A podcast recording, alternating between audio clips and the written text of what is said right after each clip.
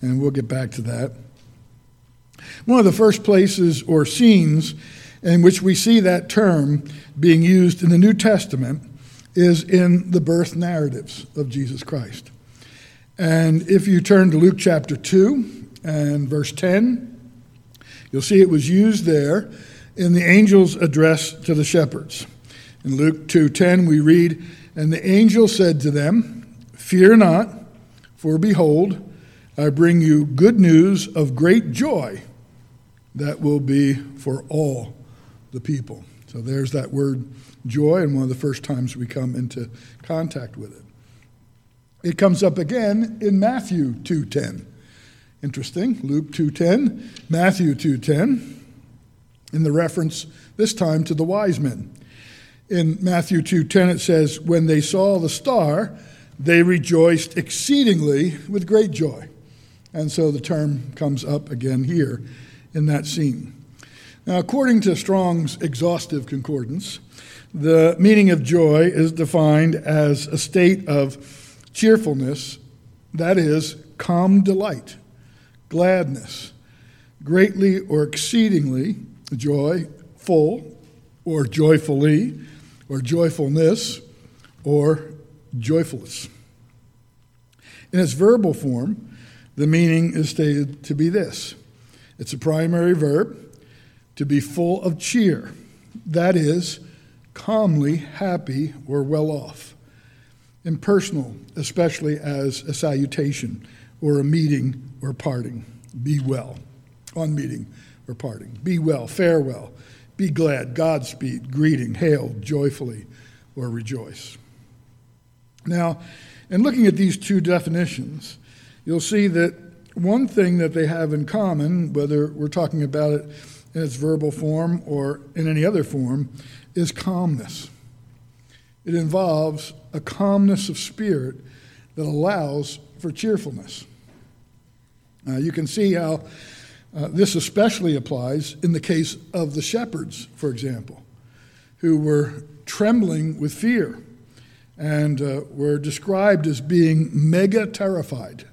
That's a sort of literal translation there of the expression, but they were terrified when this all began to happen and unfold before them. And the angel doesn't say, "You're already a mess emotionally. Add to your petrified condition an agitated and uncontrollable spirit, spirit of joyful abandonment." He doesn't say that. He says, "You're already agitated, you're already disturbed, but be calm and rejoice." And that is a, a calming statement on the heart, part of the angel. Now, it's just the opposite of the idea of being agitated or um, burning up or somehow out of control. It's be comforted and be calmed because of this joyful news or by this joyful news. And that's what the angel commands. Now, charismania is a relatively new term. It's adopted by what we would call historic Orthodox Christianity to describe the more extreme elements of what has been generally termed the charismatic movement. It uh, is the marriage of the word joy with the word mania, which is used to describe, in Greek, mental illness marked by periods of great excitement or euphoria, delusion, or overactivity. So you're putting together this joy that is overly excited, euphoric, delusional, and hyperactive. That's the way we might put it. So you can see that these things, the joy that the Bible calls for, and the charismania, stand in logical opposition to one another. The charismatic movement has a long history, but its most troubling manifestation is the extremes flowing out of what are termed its three doctrinal pillars. And they're there for you in the notes. The prosperity gospel that equates righteousness with wealth, the seed your greed doctrine, and the positive confession, speaking your miracle, that is naming it and claiming it. Now, a lot of things spring out from and grow out from those three pillars, doctrinal pillars, as we might say. Now, there's so much available on these subjects and their refutation that anyone interested can find plenty of information. And certainly John MacArthur's work on this subject is easily accessible online, and it's very useful. And he has a lot to say about this subject. But let me describe the character of this charismania a bit, in case you haven't witnessed it. Um, there are various manifestations of it. When I was in Tennessee, um, it was manifested to a certain extent by snake handlers, um, people who believe that because of that passage in Mark uh, that talks about uh, those who are faithful not being uh, harmed by the bite of a snake, there are those who handle snakes, and they die regularly. Um, and of course, the answer is because of their lack of faith. If they had enough faith, they, they, that wouldn't happen. But uh, it happens, and uh, it happened while I was there several times in various churches. Uh, we stumbled on what I would call a clear manifestation of uh, charismania just the other day. It was a YouTube broadcast of what appeared to be, at the beginning, a normal contemporary church service. The pastor was pacing back and forth on the floor level, Um, and then there's this awkward exchange between him and a man in the front row, sitting on, on the front pew. And the pastor tries to touch the man, but an assistant, who's also pacing the floor while the pastor is, gets between him and the man and blocks him from touching him. And the pastor acts like, well, he's just going to wander off. And then suddenly, when the man who's blocking him sees the pastor walking away, turns his back, the pastor runs back and touches him over the over the man's shoulder, and touches the, the, the man's the seated man's shoulder, and the man leaps from his seat. He scrambles up over the front of the church and jumps up onto the pulpit. So he's standing on the pulpit. Not actually standing, he's squatting on the pulpit. Uh, like you might think a chimp would do if he was there. And he rocks back and forth on the pulpit, makes a laughing noises and so on, and then he leaps off the pulpit and he runs to the back of the stage, knocking over, if you can imagine, somebody running through here and pushing everything down and running around to the back and disappearing behind our pyramid here. And all of this is going on while the congregation is applauding and shouting and cheering and enjoying what I guess you would call the spectacle. In another scene, a preacher paces about, surrounded by those who are sick or addicted or abused in other ways, and he moves from one to another, touching their foreheads and shouting the power of the Spirit of God. As I'm sure many of you have seen at one time or another, the person who's touched falls backward into the hands of people waiting for them, and they collapse in a sort of state of unconscious ecstasy. One of the men and women preaching and teaching such things refers to himself, interestingly, as the Holy Spirit's bartender. You come to him and you tell him what kind of help you need from the Holy Spirit, and he dispenses it like a bartender. And that's the way he refers to himself. Um, he's associated with the Laughing Revival and the so-called Toronto Blessing. No offense to the Canadians among us. Now, in all these situations, there are what is referred to as the second blessing, the second blessing of the Holy Spirit, which manifests itself in this context in some out-of-control behavior, and proving, according to those that are involved in it, that the Holy Spirit has taken over and is in control of the individual. Now, even that begs logical explanation. So this is the Holy Spirit taking control, and the evidence of the Holy Spirit taking control of me is that I'm completely out of control. And it just doesn't, it doesn't jibe. Now, the Bible, and not experience, is really our only infallible rule of faith and practice. As you recall, Paul said to Timothy, and it's a commonly known passage, but it applies in this context. In Second Timothy three, verse fifteen, Paul says to Timothy, "From childhood you have been acquainted with the sacred scriptures, which are able to make you wise for salvation through faith in Christ Jesus. All scripture is breathed out by God and profitable for teaching, for reproof, for correction, and for training in righteousness, that the man of God may be complete, equipped for every good work." And you see there that what what accomplishes this completeness is the Word of God.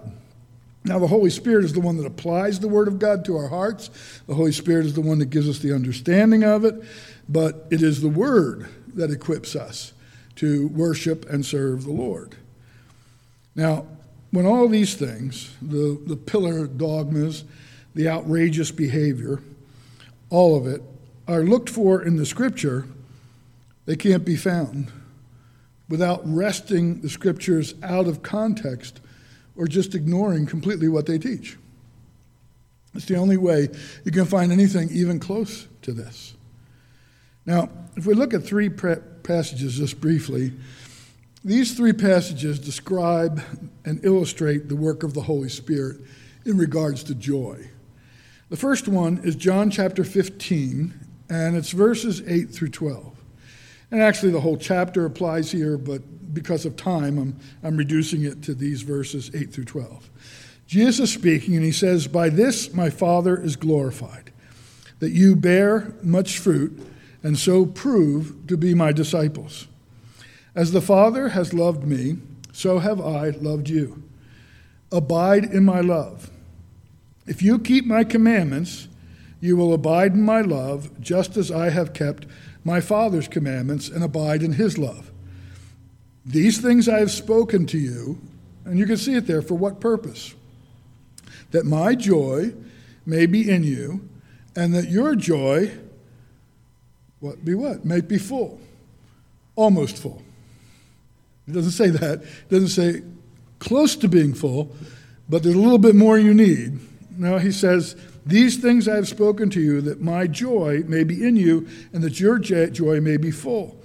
And then he summarizes everything he said up to this point by saying, "This is my commandment, that you love one another as I have loved you." Now, the Savior's motive in speaking to his disciples, as he does here, is found in verse eleven. He says, "These things I have spoken to you, that my joy may be in you, and that your joy may be full." And it's even more strongly stated here than, than even in just we've recognized it as we've read it together. Um, it is that your joy may be filled to the full. That's the idea, that your joy may be filled to the full, crammed in, packed together, permanent, absolute, and complete. All those ideas are in that idea of being full. So there's no implication, even in the language used by the Savior, for there to be room for something else to be stuffed in there to get really the fullness of joy. No, it, this will do it, the Lord says. And what is it that leads to this fully satisfied joy?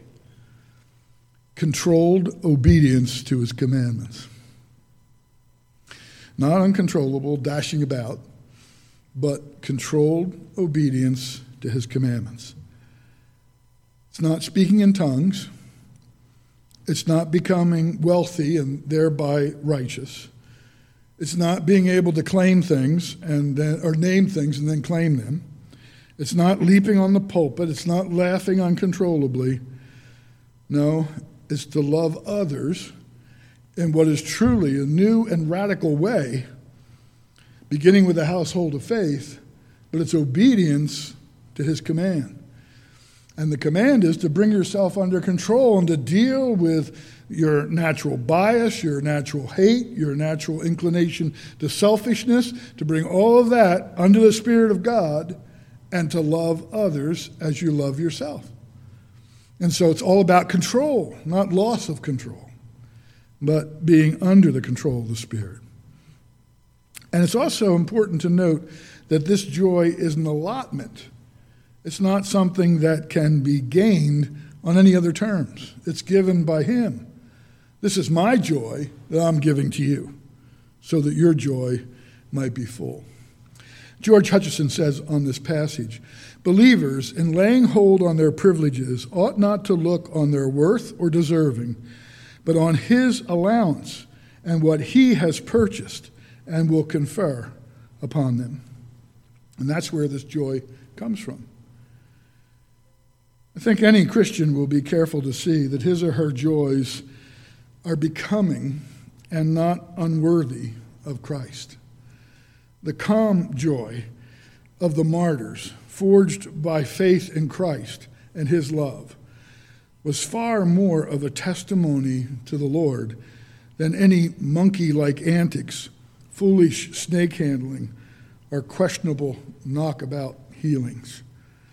Their determination to die for Christ in quietness and submission to him, in praising of his name, is what shows true joy. The filled-up joy that Jesus speaks of here comes from conscientiously walking according to the word and persevering by his grace in one's faithfulness. And finally here, it's just what it says it is. It's sufficient. It's filled-up joy, complete, and as we said, is joy filled to the full. George Hutchison again says, the joy of believers in Christ is in itself a full joy, needing no other carnal joy to be added with it to fill the heart.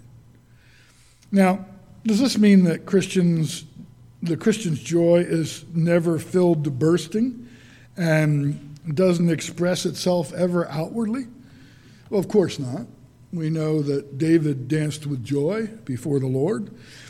But the truth is that the deeper and the fuller the joy, the greater the awe, and the more no outward or human expression seems adequate to express it. That's just the nature of joy. I think we've all found ourselves in circumstances like that, even in other situations where we have been rendered so happy that we just can't, we don't, there's nothing we can say. We just have to rest in it and rejoice in it and give thanks for it. And the deeper and the fuller our joy is, the more reverent it is in its nature. This is the gift of God. These are the things that the Lord has done for us. In First Peter chapter one and verses eight and nine, we read, though you have not seen him, Christ, you love him. Though you do not now see him, you believe in him and rejoice with joy that is inexpressible and filled with glory, obtaining the outcome of your faith, the salvation of your souls. I like the translation here in the E S V for this reason. It says this joy is inexpressible. So it's not the kind you can jump up on the pulpit and act like a monkey and express. It's inexpressible. It's so deep that, it, that it's, there's no there's no way to make it known. There's no way to, to, to broadcast it except from the contentment and joy and peace of your heart in the Lord and before the Lord. Now, turning to the second passage quickly, we come to Paul's letter to the Galatians, in which he famously says this, and this is Galatians five, verses twenty-two through twenty-three, but the fruit of the Spirit is love, joy, peace, patience, kindness, goodness, faithfulness, gentleness, self-control. Against such there is no law. These are those things which flow from the Spirit, or the root of grace in the heart, is the way one puts it. This is what comes out.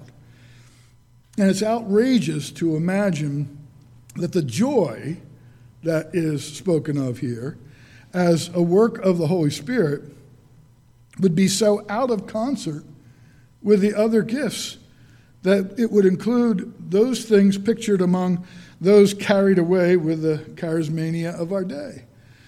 Look at the other things listed. They all talk, all the other things have to do with control and, and patience, self-control, having yourself in order.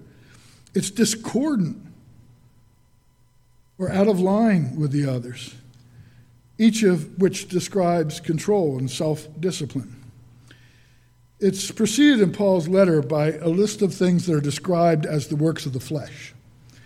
And it's in that list that you find fits and you find reference to sensuality and what is drunk-like behavior. As someone said, the works of the flesh tend to deformity, and those that are exercised by the Spirit beautify the life of the believer. And it's true. The works of the flesh deform us. They they, they change us. They, they distort us. Um, but the works of the Spirit beautify the life of anyone who is a believer.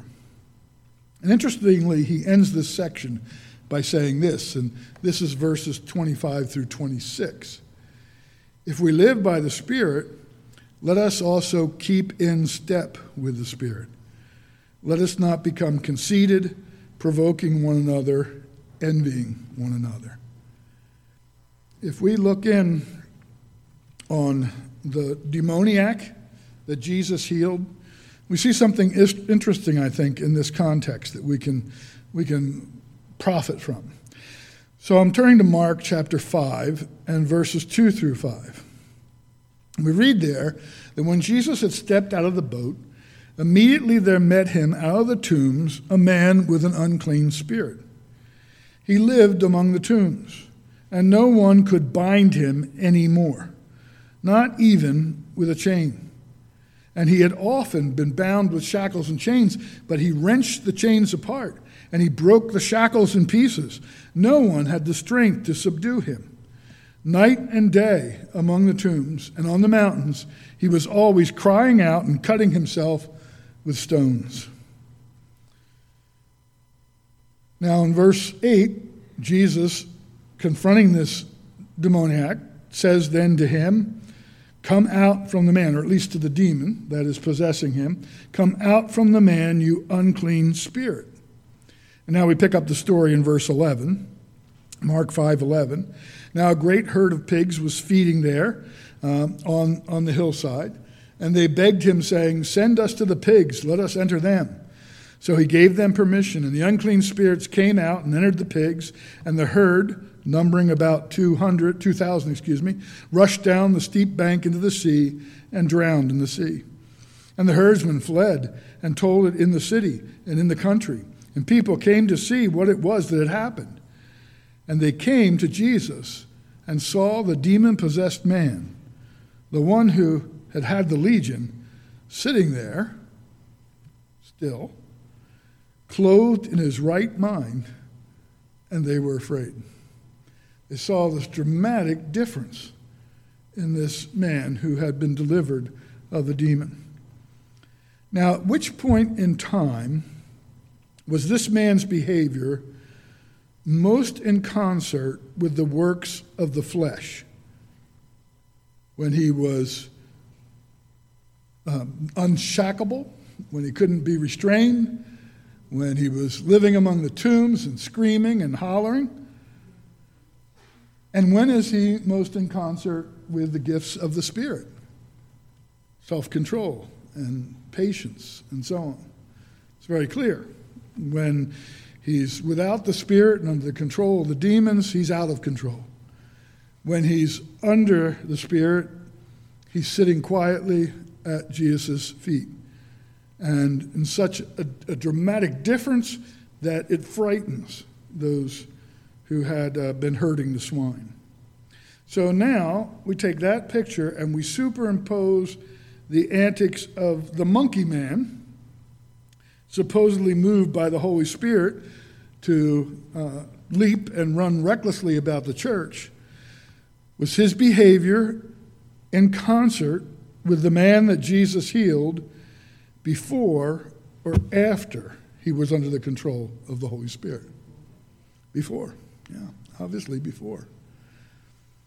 And that brings us to our final passage here this afternoon, Romans chapter fifteen, which we read, uh, verses eight through thirteen. "For I tell you that Christ became a servant to the circumcised to show God's truthfulness, in order to confirm the promises given to the patriarchs, and in order that the Gentiles might glorify God for his mercy.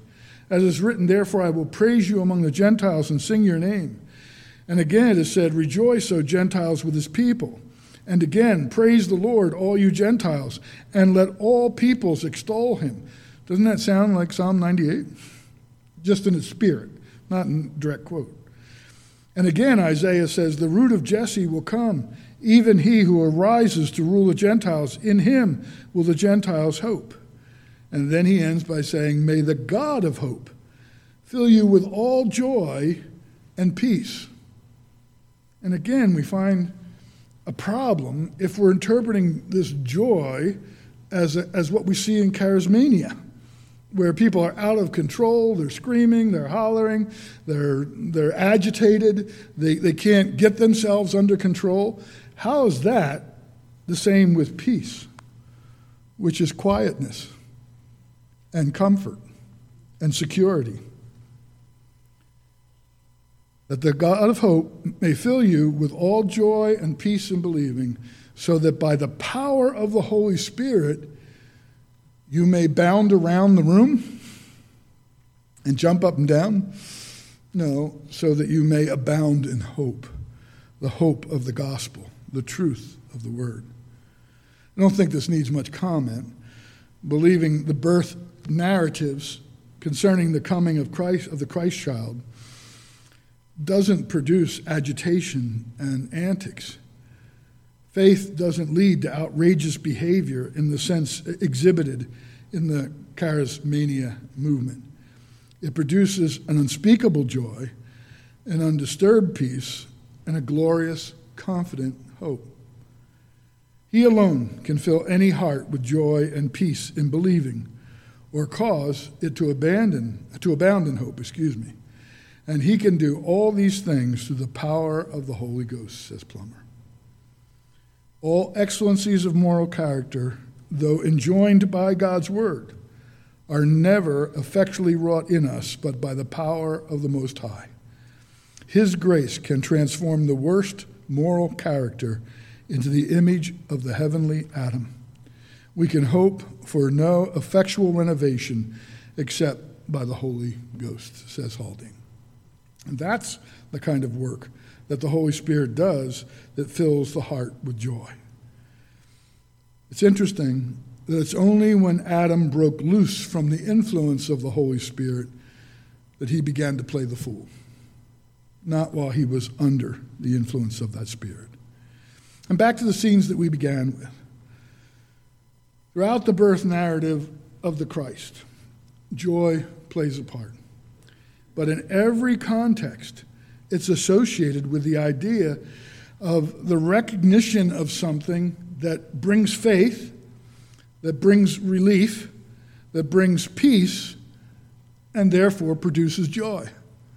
Something that quiets the heart, quiets fears, quiets concerns, and then produces this deep sense of joy.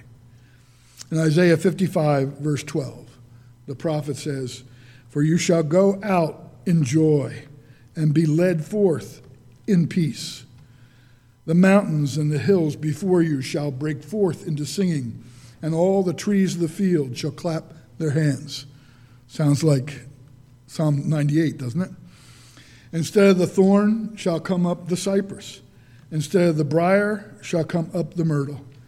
And it shall make a name for the Lord, an everlasting sign that shall not be cut off. It's the lasting message of the gospel. It is the work of the Holy Spirit in us, applying that truth to us, that gives us an inexpressible peace that passes understanding. And that peace doesn't lead to abandon. It leads to a desire to be under the control of that Spirit and to be bound by his word and to glorify God with our heart. Doesn't mean that we can't sing with joy and gusto. That was great this morning when I said we sang Joy to the World was great. Yes, and what followed was a blessing too. And we're free to do that. But once it crosses what is becoming to the work of the Holy Spirit and begins to look more like the works of the flesh, it is the work of the flesh and not the work of the Spirit. Let's pray.